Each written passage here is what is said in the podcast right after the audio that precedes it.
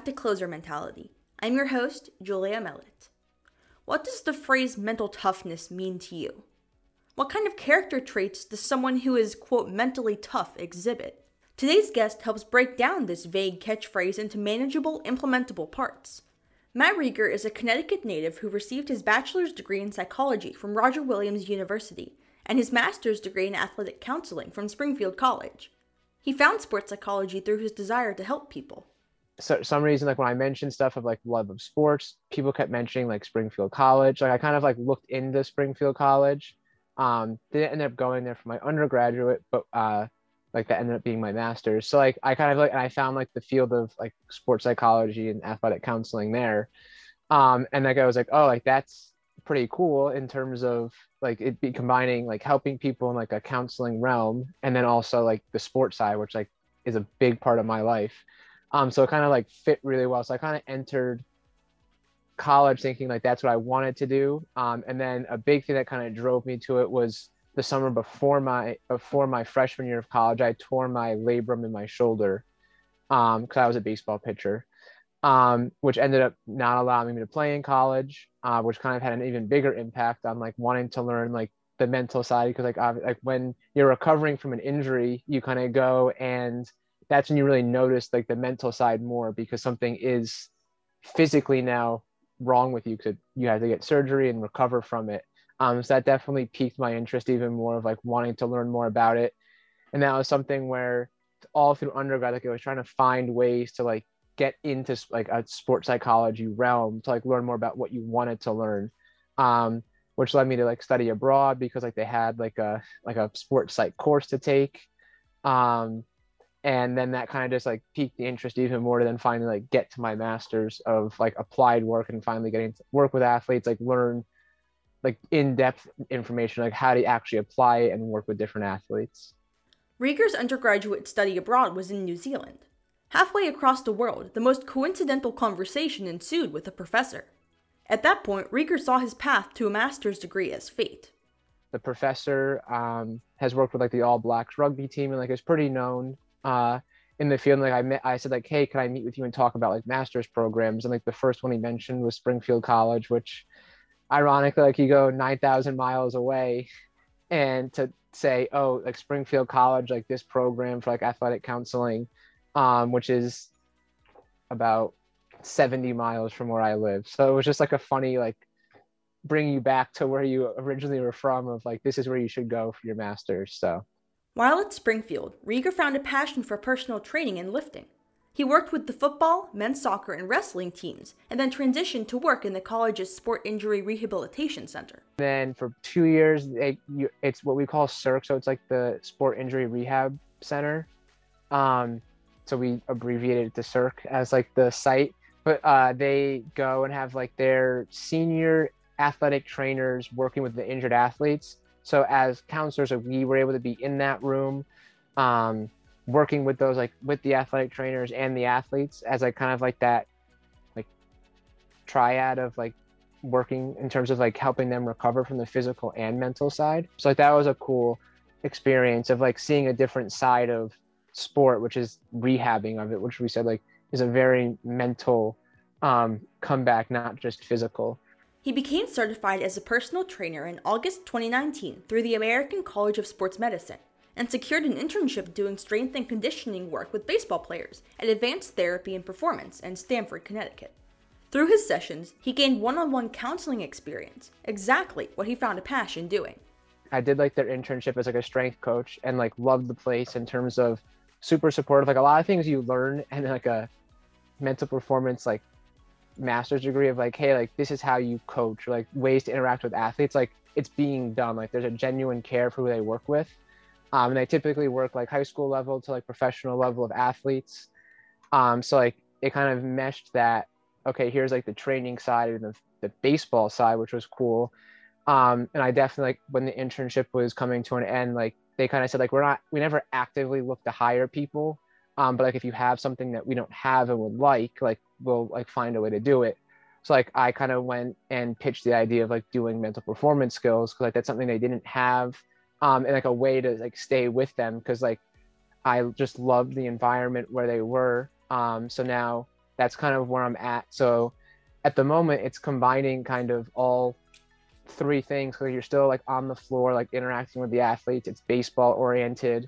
Um, so you're getting like to learn about the lifting side, the technical side of um, playing, and then now like I'm the mental performance coach for their company. Rieger was grateful that his boss was receptive of his idea to gear the new position toward the mental side of the game.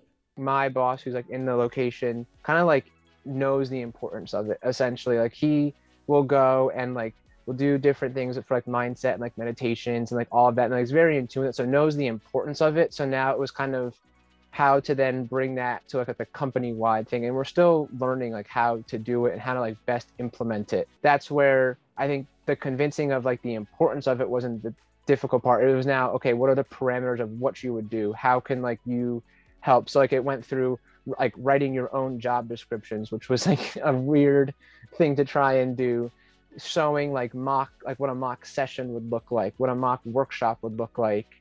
Um and then based off that kind of pitching it to them of like what that would look like. And it's still like i said an ongoing thing of like what's your role? How can like you help the athletes? How can you help the trainers and coaches um, in like that sense? So i think we're getting to a point now where there's a much better understanding. Like if i said like that's taken months to get of like okay who should we like we refer to you in terms of like to get a session? Like what are you going to be doing with them? How is it different than just like us talking to the athletes? So it's kind of been a pretty like i said long process where now i'm just starting to see like the some results of like getting consistent sessions with athletes and having them come in and like wanting to work on the skills and kind of being known as like okay like you had to transition from your mat like the intern who's helping me strength train to now a whole position change of like you're now the mental performance coach. Rieger admitted that his official title switch caused a bit of confusion as he worked through the personal rebranding.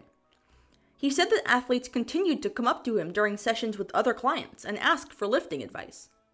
Now that he's been working with ATP for a while as the mental performance coach, his hope is that he continues to create mental skills content for his in person clientele as well as online.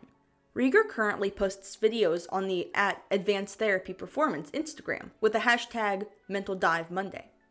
These posts help followers learn about mental skills training and the role that mindset plays in striving for success quick minute videos of um, of just going through different skills. So like the first one was just an introduction of like the importance of the mental side. Uh, the second video uh, was I kind of broke down how people say all the time like it's just mental or like it's just a mindset and kind of how saying that just devalues the mental side of like you're saying oh it's just this and I kind of then in the caption say like that just is a justification for why you aren't accomplishing something. So if it's like just mental, then why are you allowing that to be the thing to stop you from performing if you can physically do it? Rieger says that baseball is a perfect backdrop for teaching these mental skills, but that the skills themselves are transferable. Every day, like there's some form of motivation you go through, there's some form of confidence. You talk to yourself every day, you set goals, you have routines. Like you visualize what you want future events to look like. Like it's stuff that isn't just for sports it's for everything. Um, so i try and normalize it essentially to like make it like this isn't just for athletes or this isn't just for someone who has something they might be going through but everything in life. Atp's sessions work with athletes from youth sport to major league baseball players. Rieger enjoys working with both extremes and sees the athletes interpreting his advice in vastly different ways something that I found, I think, a difference between like high school and professional athletes is like you see high school so much more outcome oriented and like comparison oriented, where like the professional guys like go and like there's so much more about what they're currently doing. Like if you ask them, like at least where I'm at, like how you're doing, they'll tell me like what set they're on, what exercise they're doing, and like how they're currently feeling in terms of like in the moment like which is really cool where when you ask like a high schooler that like it, it could be a range of topics of school to like not being like where they're at which is an interesting thing like they're oh like i was throwing the other day and i was only hitting this but like their arm felt great and but they they weren't seeing like velocity increases but like they were going through a process working on technique and they got the technique of what they wanted but the velocity increased like they wanted. And it's like well at that moment you went and like technically did get better. You improved the process, but like maybe it's not the outcome you expected. So I think that's like an interesting thing that I want to keep monitoring my time, like in my time there of like seeing is that a consistent theme and like potentially something to either make a workshop on like in the future or like a presentation on of like a way to introduce that to high school athletes like try and get more of that process and like self comparison mindset rather than comparing it to like friends or like what the weight on the side of like the barbell says or kettlebell um, and how they're and focus on how they're doing not what they're doing really. In order to not focus as severely on the end result rieger teaches the ways of mental conditioning coach trevor moawad. Moawad's book it takes what it takes how to think neutrally and take control of your life has informed the way that rieger helps work through his clients struggles. It takes what it takes is a book that i read and it's all about like neutral thinking of like how you think about situations um, which ironically has been something that with a lot of athletes they've found to be helpful because they talk about like a lot of them you find are like have negative thoughts or negative self-talk. And like his whole book is like from Russ like a perspective of like Russell Wilson, this uh, quarterback for the Seattle Seahawks, um, of like his path to like neutral thinking, along with a lot of other examples like he's worked with so many different high caliber college football teams and like professionals. Um, but it kind of just goes through the thought of like obviously we know like negative self-talk and negative thinking could be super detrimental but for some people and like for some like a lot of people like being positive can also be like draining and exhausting and hard to do. So he takes the perspective of like being neutral and like having neutral statements to kind of get you back into like a neutral mindset rather than having to be positive all the time. It's like an easier way to get out of your negative mindset. I use those that language, like they'll come back the next session and be like, oh, like I really had like a neutral response, or like I use like neutral thinking, like without me prompting them. So it's kind of cool to see like they're taking away like that's like a key takeaway they have in some sessions is like neutral thinking. The process of neutral thinking begins at three places forgetting your inner voice, cleansing your consumption, and writing about your ideal self. Forgetting your inner voice requires quieting the erratic thoughts and putting less pressure on the inner voice's ability or inability to create tangible change. The second starting point, cleansing consumption, doesn't necessarily mean food. Consumption of detrimental social media practices and miscellaneous time wasting techniques can just as quickly impact a person's self talk, self image, and perception of effort given. The last starting point, writing about your ideal self, allows people to, as Moawad qualifies, become, quote, consciously competent. Keeping track of goals and a roadmap to their eventual success is a way to move toward those goals, as well as perpetuate positive affirmations when the small goals are achieved. Put that list of goals in a visible place that elicits a response when you see it. Rieger says that trying to implement this process on the ebb and flow of wins and losses mid season isn't going to yield the best results, though let's get like really proactive and like learn some skills before the season starts. So we have like a really proactive approach rather than like reactive. Like it's going to be really difficult say like something does happen mid-season on the field and then like you come to me saying hey i really like under pressure like had a, lot of trouble like was really thinking negatively and then it's in season to be like okay like now it's it now really is a fix this type of thing rather than a hey like let's learn some things to do so like that's an approach i've been trying to have of let's be proactive and use some of this stuff now so then you can have it going into your season rather than like trying to implement it mid-season Rieger says that fostering a relationship with the client and figuring out where the starting point is at times becomes an entire session. I think some of them have an idea of what they want to work on.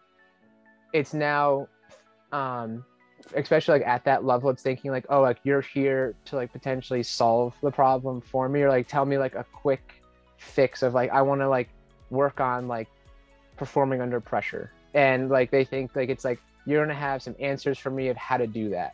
So i think it kind of that could be what they say they want to work on in the long run in terms of like when i ask what they want to work on. But then i think it's that first session where like i just ask them like I need to like what what are your experiences with pressure? How do you handle it now? Kind of getting that background from them because if I just say, okay, you're dealing with pressure, like if I just associate pressure with like being tense, being nervous, like thoughts racing and just say, okay, do these five things and go, like most likely they're not going to feel help. They're going to feel like okay like i didn't really get much out of it and most likely not even try those skills or like methods that i say so the big thing is like trying to go and like get a full understanding of like what they're going through. So like they might have skills they use currently that they're not even aware of. So like by bringing that awareness to them is like a lot of what the like first session in terms of like that hour session is. When Rieger consults with youth sport athletes who haven't necessarily caught on to the various mental skills terminology, he hears comments like, quote, I want to be more mentally tough. It's at this point that he wants to open the dialogue about all the aspects that combine to produce the mental toughness that his clients see exhibited in their sports heroes. The way I see it used is like it's like a blanket term to understand, like people thinking they understand the mental side of thinking that person is mentally tough or they do a difficult task and that makes them mentally tough without knowing all that encompasses what it takes to be mentally tough in terms of like i think uh, justin sua had like a recent thing that was posted of like an article of like his thing of mental toughness and it's not being like what you think of tough of like rigid and like strict and like all that stuff it's like being adaptable being able to go and like adapt to situations, do different things, and react to different things in a lot of different ways. It's not being like set in your ways or like being super strong. It's almost the op like not the opposite, but like being able to go and do a lot of different skills, whether that is breathing or being less tense, or it is going and having neutral or positive thoughts, or being able to imagine certain things or adapt to a situation that you encounter.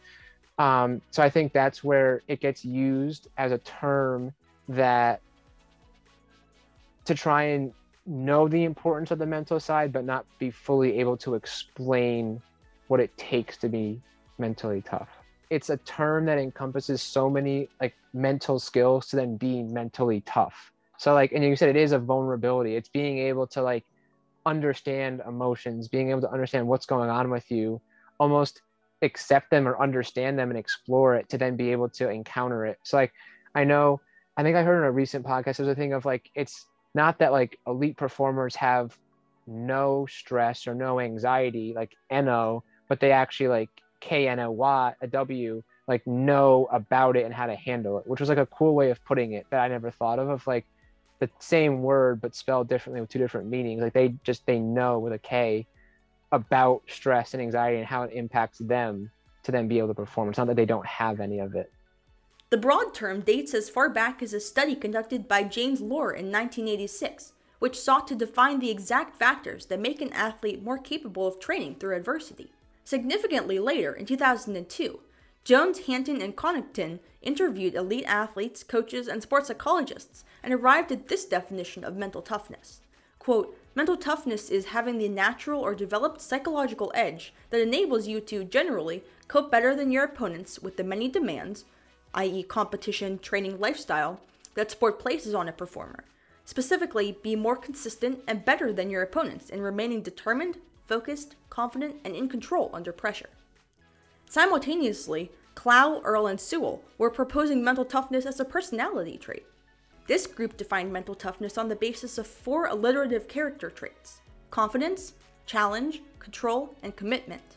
Later in 2007, the first group of Jones, Hanton, and Connaughton expounded on the definition to include four distinct categories by which to gauge a person's mental toughness. These four attributes were focus and self belief, training regimens, perceived competition, and post competition routines. As recently as 2019, studies have still been attempting to qualify all the aspects that combine to result in mental toughness, but the subjectivity adds to the mystique of the phrase. What factors do you attribute to those who you perceive as, quote, mentally tough? Send us a direct message on Instagram and Twitter at CloserMental. That's all for now on this episode of Closer Mentality. I'm your host, Julia Mellett. As I mentioned early on in this episode, you can watch Matt Rieger's Instagram posts on at Advanced Therapy Performance's profile, as well as through the hashtag Mental Dive Monday. Tune in next episode when I bring on Mackenzie St. Ange to talk about playing two Division 1 sports and attending an Ivy League school while battling disordered eating and perfectionism. See you next week.